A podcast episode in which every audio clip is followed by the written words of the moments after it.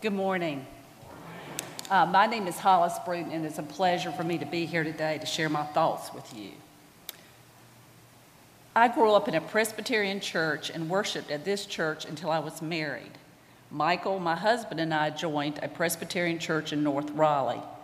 Wyatt, our son, our joy, was baptized, attended preschool, and went to Sunday school until the sixth grade there. I thought this would be our church for the rest of our lives. Wow. Did God have other plans for the Brutons? there was a split in the church, and we left what we thought was our church to begin a new non denominational church. Lots of ups and downs occurred for about 12 years. One of the ups was Michael and I were youth group leaders, and Wyatt was a worship leader in the youth group band. Wyatt attended and graduated from Carolina and then went to China as a Teach for China fellow for two years. When he returned from China, he told us he was gay. Our world was turned upside down in many ways. The most profound was our church was not affirming of the LGBTQ community. If Wyatt, who we loved unconditionally, was not accepted at our church, then we could not and would not be members there. We prayed and began our church hopping down Falls of the Neuse and Six Forks Road. we finally, after visiting many churches, became members of a church and later found out the church would not accept Wyatt as a member since he was gay. During this time, Wyatt moved to New York City for his job, met the love of his life, Nick, and they married. Wyatt and Nick began church hopping in New York City to no avail. Wyatt's hope was to be a worship leader. Because he was gay, he was excluded. Wyatt began searching online for an inclusive church and found the River, New York City, a fully inclusive faith community discerning what it means to be followers of Christ. He is now a worship leader at the river, and he and Nick can connect to God and others in an affirming Christian environment. So, what about Michael and me? Wyatt encouraged us to go do an online search for an inclusive church. Open Table appeared on our computer screen. A church where everyone is embraced and welcome to the communion table dinner tables, and leadership tables. We were excited and began to imagine what it would look like to worship at a church where people were honest about their flaws, their fears, their doubts, and also about their hopes, their dreams, and what makes them come alive. A place where people could connect with one another without wearing the mask we wear to protect ourselves where we see other hurting people and say, Me too. A faith community that graciously holds space for all people, regardless of race, sexual orientation, age, or socioeconomic status. What would it look like to worship at a church that was LGBTQ affirming and was determined to undo the damage done by the misuse of the scripture? What would it look like to worship at a church insistent that the world is in desperate need of a generous expression of the Christian faith, where the love and grace of God is allowed to freely flow and freely be received, where the radical concept of inclusion and welcoming everybody is revealed to not be radical at all but actually lays at the foundation of the gospel. Our church, where over and over again we insist that you are a loved child of God, fully welcome in the family. Our imaginations ran wild at the possibilities. The possibilities became true at Open Table. We joined three years ago and are honored that when Wyatt and Nick are home, they worship with us and are accepted and loved by you just as Christ loves them unconditionally. They're here today. Open Table is a testament to the truth that love wins.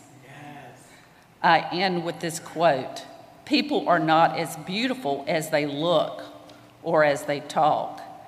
They are only as beautiful as they love, as they care, and as they share. People of Open Table, you are beautiful. All right.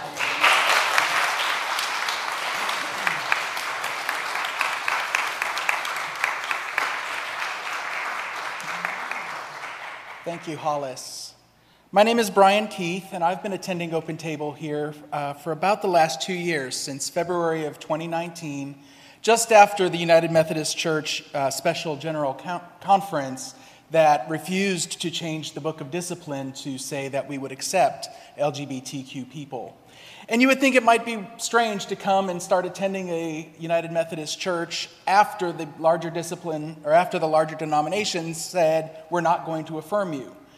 But I found that it was important to find a place that was open and accepting, affirming, and not only that, but was actively and enthusiastically embracing, celebrating, and uh, celebrating the diversity of each of us, no matter who we are.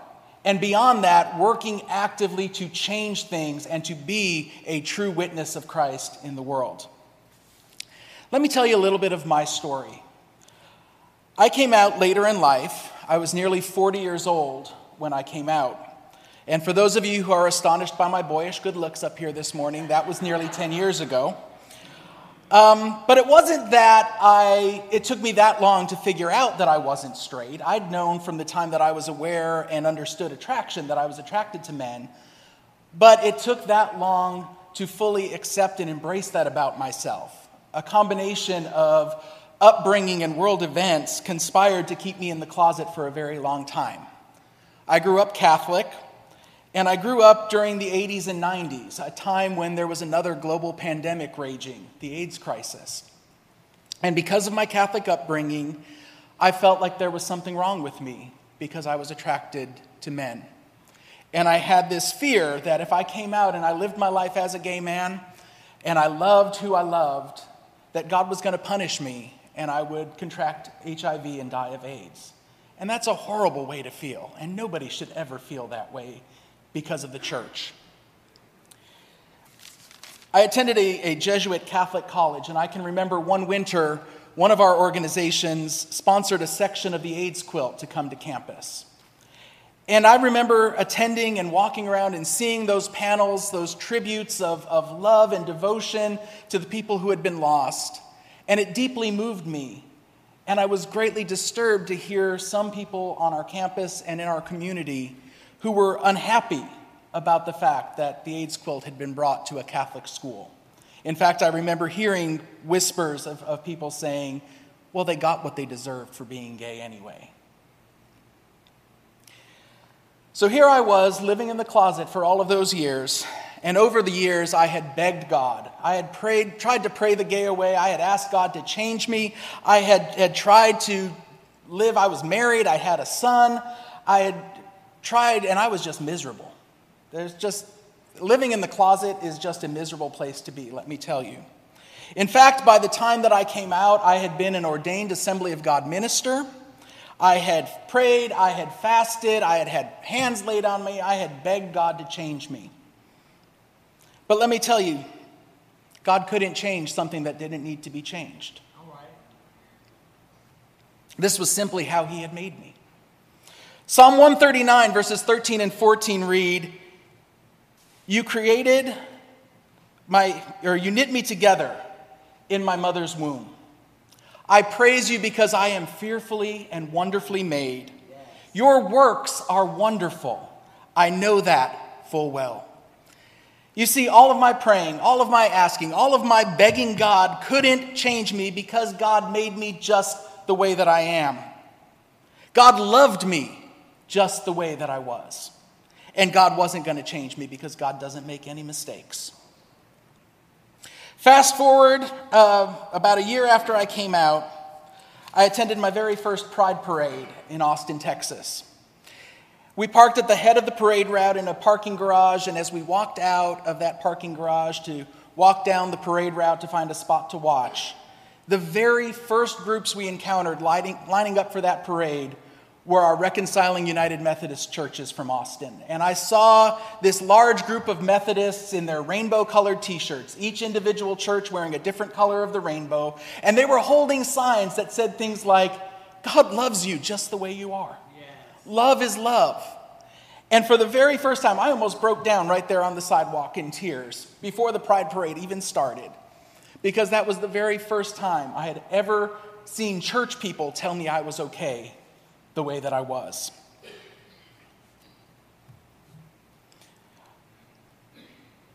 So I want to pass on that blessing to you this morning. It doesn't matter who you are, it doesn't matter who you love, it doesn't matter the color of your skin or your gender identity or who you are. God made you just the way that you are. God made you perfect the way that you are, and He loves you. You are fearfully and wonderfully made, and God's works are wonderful. I believe this. In fact, no, I don't just believe this, I know this. When God looks at you, God smiles and he says, This is my child, and they are perfect, and I made them, and they are very good. Thank you.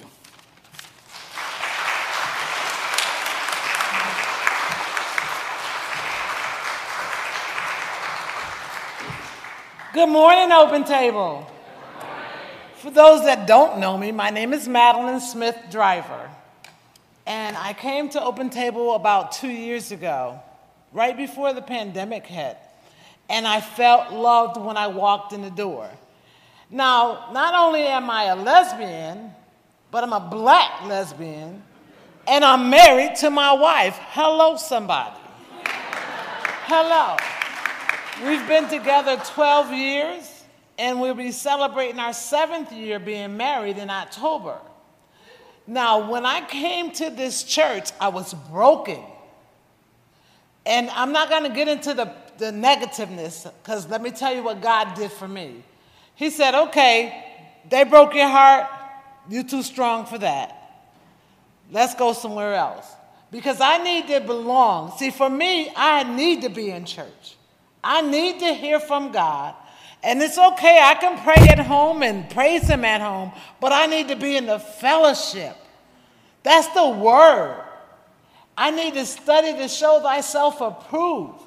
But I know that God loves me no matter what. You know, and my, my sister said to me, now I come from a big family, but I lost my parents at a young age. And when I came out, I said to my sister, I said, I love this woman. She said, Does she treat you good? I said, Yes, she does. Then I don't care about nothing else. Long as she treats you well. You know, and my wife loves me unconditionally, and that I know. 2018, I celebrated 25 years being drug and alcohol free, so I'm in recovery too. And that day, on July 5th, I had a stroke and I didn't know I had a stroke. So my wife says to me, Something's wrong. We need to go to the hospital. So we went to the hospital and they did an MRI. They said, Yes, Madeline, you had a stroke in, in your brain. And my fears all came back because here I am. Who's going to take care of me? Because I'm first, I'm just really feeling bad for myself. But let me tell you about the strength God gave me. He said, You better get up Get back on your feet. This stroke has not got you, you got the stroke. So on July 8th, 6th, that happened. On August 22nd, I had another stroke. But this one I didn't know I was having either. Like, God, why me? And he said, Why not you? And I had a stroke in my eye, and I'm blind in my left eye. But all through that, my wife has never left my side. My wife is my rock. She is the one that tells me when I'm wrong. She don't take no mess from me. You know, and I tried everything, and, and then when I tried God, He worked it out. I tried God, and, and He put Willie in my life, and I'm so, so grateful. But Open Table allowed me to meet men and women in this church who, even though they don't know me, they know I'm the amen girl in that corner. and, and, and they ask me, people, oh, excuse me, people come up and say, What is your name? Because I hear you over there. And that's because with all that I've been through, through my drug addiction, dereliction, everything, God has sustained me. And if God delay is coming on July 5th of this year, I'll celebrate 28 years drug and alcohol free. And, and I, I don't share that for accolades, but I share that for the person that might be struggling with addiction, struggling with their sexuality. Don't matter what, you can do it. Because if I can do it, anybody can do it. Y'all pray for me.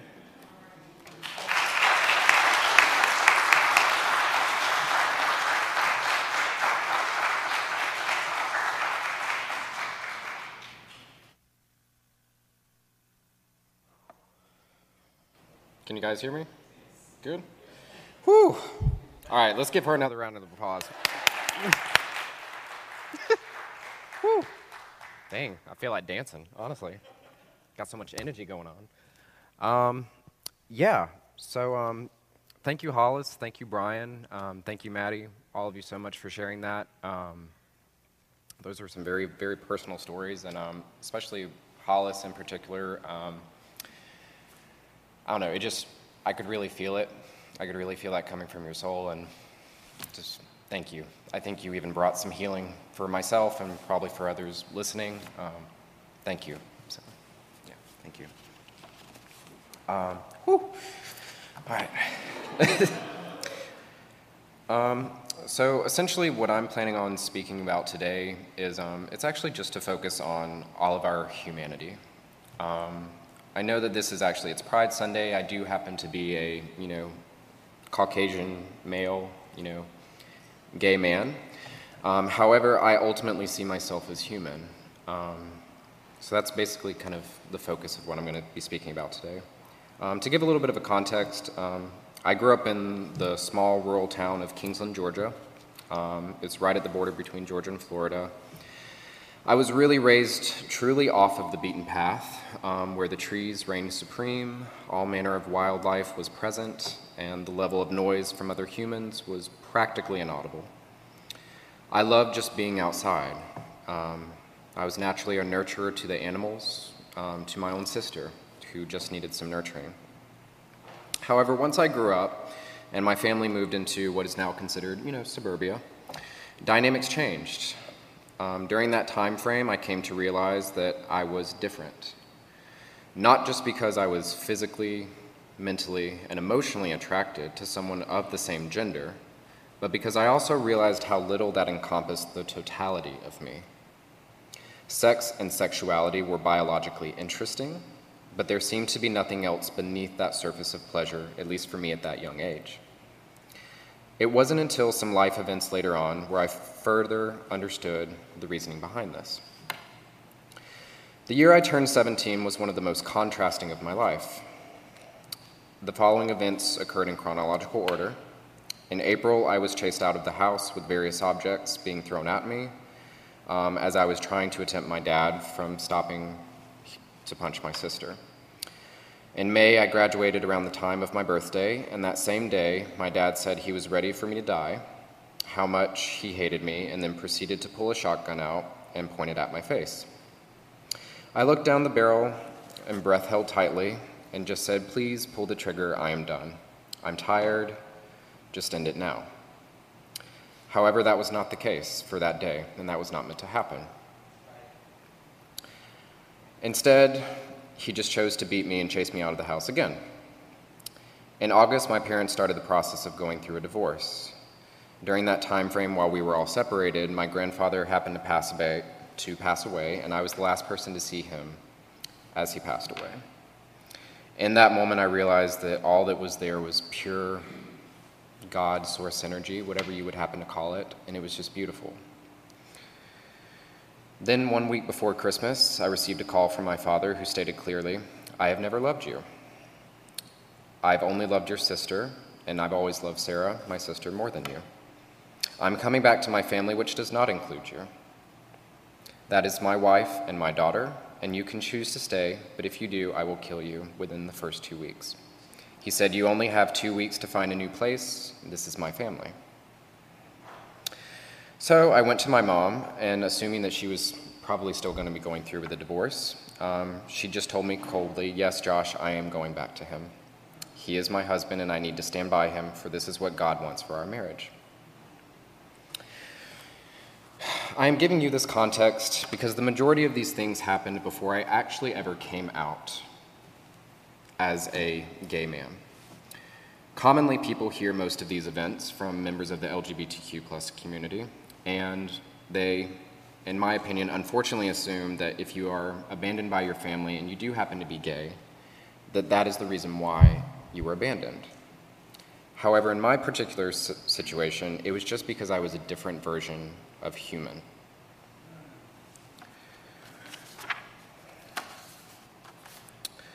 Later on, I sought refuge um, within the LGBTQ plus community, and while there were some good people at times, um, there were definitely times where it was difficult, where sometimes I was still too different to even be considered a traditional gay male. Sometimes I was called too effeminate or too straight acting. I don't know how you can be both. Um, make up your mind. So, um, some not engaging in enough one night stands, or just not making myself available enough um, to those that saw me purely as an object. Ultimately, I came to understand that that was further confirmation from the universe, from God, that no label, whether it be a swimmer, a gay man, a nerd, a lover, not even a son, was ever going to be good enough because ultimately it is not the label that others, even our own parents, prescribe upon us that defines the true God source energy within us. It is the reality of what we are, what we all are, which is human, and we are made in the image of God, therefore, we all have that synchronicity a part of us. All right, to lighten it up. How many of you watched the show Schitt's Creek? All right, everybody, for the most part, if you haven't, please check it out. This is not a plug, it is not endorsed, but please check it out. It's wonderful. um, and you're also cute. so, um, for those of you that have watched, do you guys remember the within the first season with David talking to Stevie, and he was using the metaphor of the wine as his, you know, how do you define your sexuality? And he basically said he's not interested in the label, He's just wanting to enjoy the wine. So, with that in mind, I would like to take that a step further and put it into a different context. We are all humans. Would you all agree? Yes. Okay. Some of us look differently, some of us look similar on the outside, but we all have a unique flavor within us and have all been bottled up by the ultimate maker, God. When we are sovereign and standing in our own acceptance of our own humanity, in our own humanness, we don't need a label of any kind. It's only when we are looking to be bought out, not literally, by another human who we perceive as potentially better than us or that we need their validation that we want to throw a label on us and say, yes, my flavor of wine is good enough for you. I'm vino, I'm rose, I'm chardonnay, sachet. Yet wine, when interacting with other wine, doesn't care about the label. It ultimately is just wine and existing. And God, which is all around us, who created us, who bottled the wine within us, doesn't care either. So, what if we could all stop caring so much about the labels, no matter what they happen to be? What if we could follow David's quote and say, I don't care about the label, I just enjoy the wine. What if we could say to ourselves and to others, I don't care about the label straight, transgender, worker, lover, pet walker, whatever it happens to be, mother, son, whatever context that that is. I don't care about the label. I don't care about any of those labels. I just care about and want to enjoy the human in front of me. So, yes, while this may not seem like a traditional story from a, from a gay male human, it is my story of truth. and I am grateful after all these years to have been blessed with these experiences. Is it still slightly painful at times to revisit? Yes. Are there those humans who have experienced far worse? Absolutely. However, would I wish these particular set of events upon the new younger humans that are being born who are still growing up? No, I would not. All of this to say that this church, Open Table, feels very different and feels much more like a community on the leading edge. Can I get an amen? amen. yes. Open Table has been very welcoming since I arrived.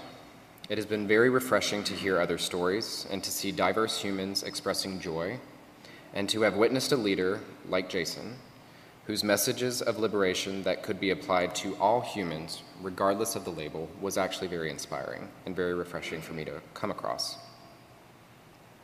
In closing, you may wonder how I even came here be at Open Table. it was actually quite organically. I happened to meet a gentleman via an app christiansingles.com. Just kidding. no shade if that's what you use, but hey. Anyways, we met in person shortly thereafter, and I wanted him to feel comfortable, so asked if he wanted to bring his dog to the park prior before the traditional first date dinner.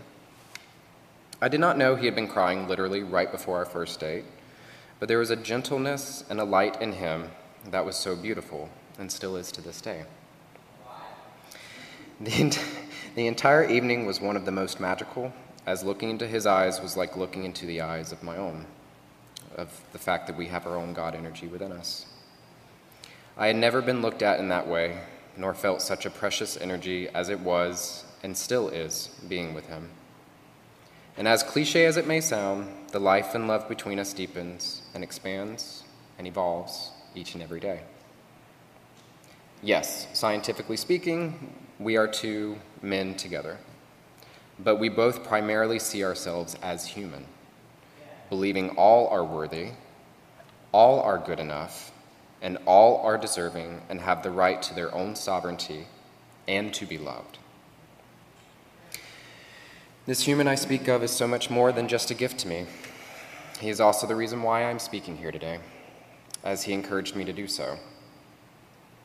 Through meeting his family, his friends in this community, I can tell he truly is a gift to all he interacts with. He is a lighthouse in a sea of flickering candles, sometimes worn down, as we all are, from the crashing waves of life, but never losing that inner light that has guided him and so many others back home to where they feel loved, safe, and at home. His name is Michael Wilson, and he's sitting right over there. Um, he will actually be playing for you shortly during communion. And I love him um, very deeply. Um, for all, thank you. thank you. For all he has been, all he may become, but most importantly, for who he is now. You are perfect. You are valued. You are the most beautiful reflection of God that I've ever met. And as Patrick would say to David in Schitt's Creek, you're simply the best, better than all the rest. May we all find the love within us to see ourselves and other humans the same way, slowly as we continue on our own path, no matter where we are, more and more, day by day, moment to moment. Thank you all for being here today. I really appreciate it, as does everyone here that spoke today. Um, let's just go and give everyone another round of applause, please.